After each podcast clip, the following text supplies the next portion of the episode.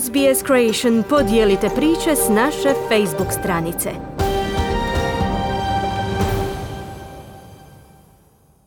Radio SBS, program na hrvatskom jeziku. Ja sam Mirna Primorac. Slijede vijesti iz Hrvatske. Predsjednik Zoran Milanović ne može staviti veto na prijem Švedske i Finske u NATO, upozoravaju stručnjaci četiri zagrebačke bolnice odbile obaviti prekid trudnoće jer se u 24. tjednu trudnoće ustanovilo da beba ima maligni tumor na mozgu, s obrazloženjem da zakon zabranjuje prekid trudnoće nakon 10 tjedana. Iako je vlada snizila PDV, odnosno VAT za niz prehrambenih proizvoda, cijene nisu pale, nego se povećale. Vlada i Hrvatska narodna banka umiruju kako uvođenje eura neće ubrzati inflaciju. Od rujna će se u trgovinama objavljivati dvostruke cijene za svaki proizvod i u kunama i u eurima. Više u izvješću Enisa Zebića iz Zagreba. Protivljenje predsjednika Zorana Milanovića prijemu Finske u NATO sve dok se ne izmijeni izborni zakon u Bosni i Hercegovini kulminiralo je utorak 3. svibnja njegovom najavom da će osobno uložiti veto na takvu odluku, međutim, kažu naši sugovornici, to su prazne riječi. Milanović ni na koji način ne može zaustaviti ulazak Finske i Švedske u NATO ako to one budu htjele, jer se za sada radi samo o najavama, kaže za naš program bivša ministrica obrane u vladi Ljevog centra početkom 2000-ih Željka Antunović. U tom slučaju oni će ući bez obzira šta će predsjednik Republike Hrvatske govoriti. To su prazne riječi, on na to ne može utjecati, ne može postaviti nikakav svoj veto. Ratifikacija se donosi u Saboru, a na razini NATO saveza odlučuje se o tome na razini vlade, odnosno veleposlanika. Ona podsjeća da je sve to vrlo neobično jer je Milanović europski orijentiran, u Bristolu je završio europske studije, a u mandatu Račanove vlade početkom 2000-ih obnašao je dužnost koordinatora za ulazak Hrvatske u NATO.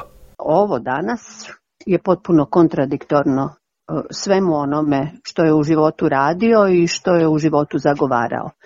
Prema tome jedino što mogu zaključiti je da se radi o njegovim sitnim politikanskim osobnim interesima e, koji su vezani uz njegovu buduću kandidaturu za još jedan mandat.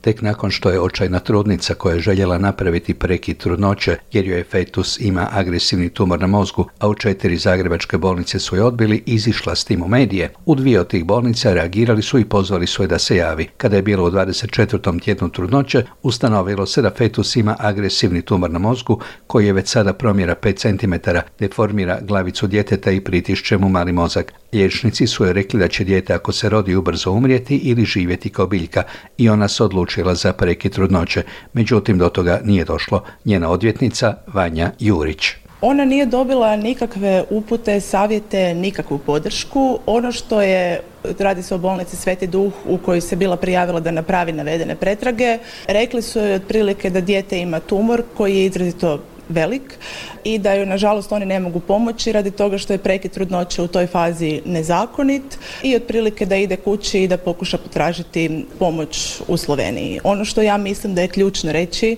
je da po našem zakonu prekid trudnoće u ovoj fazi nije nezakonit. Postoje taksativno navedeni uvjeti u zakonu kada se prekid trudnoće može napraviti i nakon proteka 10 tjedana.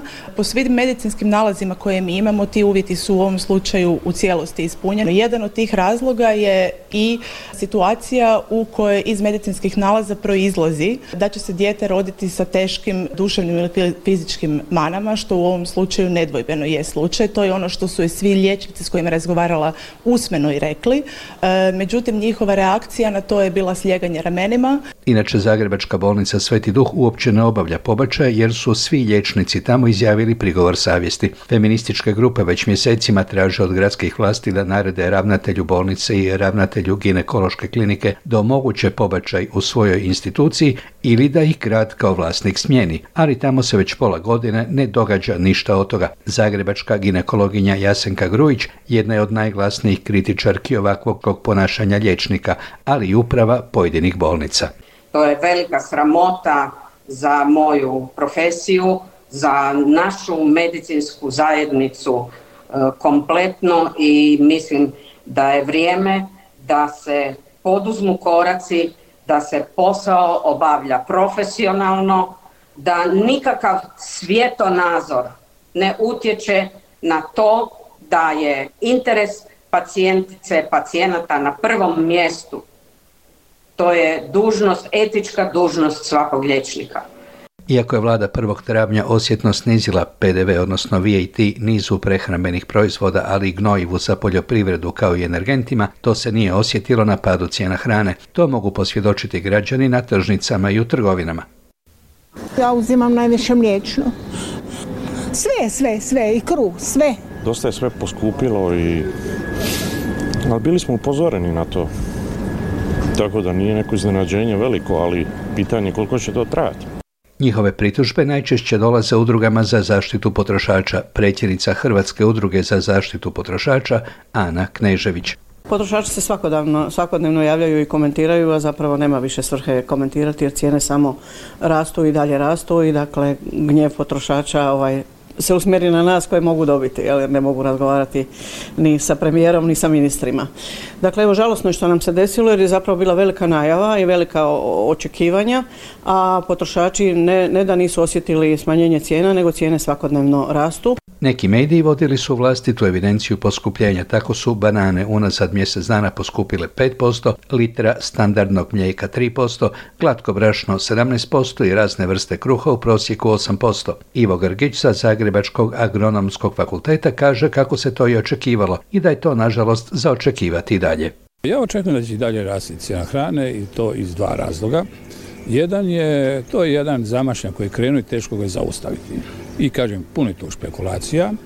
Drugo je, cijena hrane će rasti jer dolazi turistička sezona, kada je veća i potražnja, ali i dohodak jednog dijela pučanstva u Hrvatskoj raste, tako da će oni moći lakše podnijeti taj teret porasta cijena. Koliko će porasti cijene hrane, bilo bi neozbiljno da kažem da li će to biti još 30%, 60%, ali puno ovisi o ratu u Ukrajini. U Zagrebu je održana sjednica Vladinog savjeta za uvođenje eura. Hrvatska ima stabilne pokazatelje i nisu na mjestu zahtjevi desne opozicije da se odgodi uvođenje eura, kazuje ministar financija Zdravko Marić. Za ožujak u Republici Hrvatskoj 7,3% je bila inflacija, prosječna inflacija je 6,3 u prva tri mjeseca. I to je točno na razini prosjeka eurozone, odnosno blago ispod prosjeka Europske unije, odnosno negdje između te dvije brojke. Dakle, u kontaktima jesmo u uskoj suradnji i komunikaciji sa Europskom komisijom i Europskom središnjom bankom i mislim da i oni u potpunosti razumiju da inflacija, ubrzavanje inflacije koju vidimo u Hrvatskoj po ničemu ne odskače od onoga što je vidljivo i u svim ostalim zemljama članicama. Već imamo inflaciju, hoće li je uvođenje eura dodatno osnažiti? Neće, odgovara guverner Središnje banke Boris Vujčić. Samo uvođenje eura u ovoj situaciji neće ni predstavljati nikakav značajni inflacijski pritisak. Što se same inflacije tiče, naravno o tome neću sad puno pričati, ali to će definitivno biti izazov u mjesecima do kraja ove godine i prelaskom u iduću godinu i nakon što uđemo u eurozonu. Na sjednici savjeta predstavljen je izgled nove hrvatske kovanice od jednog eura nakon što se za prvi prihvaćeni dizajn ustanovilo da je autor bez pitanja i bez autorskih prava preuzeo za kovanicu fotografiju kune jednog škotskog fotografa. Ova je kuna na kovanici drugačija, debelog i bogatog repa i sasvim lijepo izgleda. Zašto će prelazak sa kune na euro u Hrvatskoj proteći bez većih problema, tumači premijer Andrej Plenković. Hrvatska je, kao što znamo, najeuriziranije gospodarstvo od svih članica Europske unije izvan europodručja. Ta činjenica je vrlo bitna i nju treba imati na umu kada govorimo o logici našega pristupa depoziti u eurima čine 76% ukupnih štednih i oročenih depozita u bankama, 47% kredita u kunama su s valutnom klauzom u eurima, 53% robnog izvoza i 59% robnog uvoza obavljamo sa zemljama europodručja. Dakle, to je sidro u kojem se hrvatsko gospodarstvo praktički već nalazi. Euro u potpunosti zamjenjuje kunu sa prvim danom nove godine od početka rujna. Trgovci u maloprodaji imat će obavezu isticati za svaki proizvod cijenu i u kunama i u eurima. Kad smo već na novcima evo tečaja najznačajnijih valuta po kupovnom kursu već spomenute središnje banke. Za 100 eura mogli biste dobiti 753 kune, za 100 švicarskih franaka 730 kuna, za 100 američkih dolara 716 kuna i za 100 australskih dolara 509 kuna. Tu kod nas je lijepo i sunčano, pogoršanje se očekuje za vikend. Nije fair, ali nema veze. Do slušanja za 7 dana, a sada natrag u studija. Želite čuti još ovakvih tema? Slušajte nas na Apple Podcast, Google Podcast, Spotify ili gdje god vi nalazite podcaste.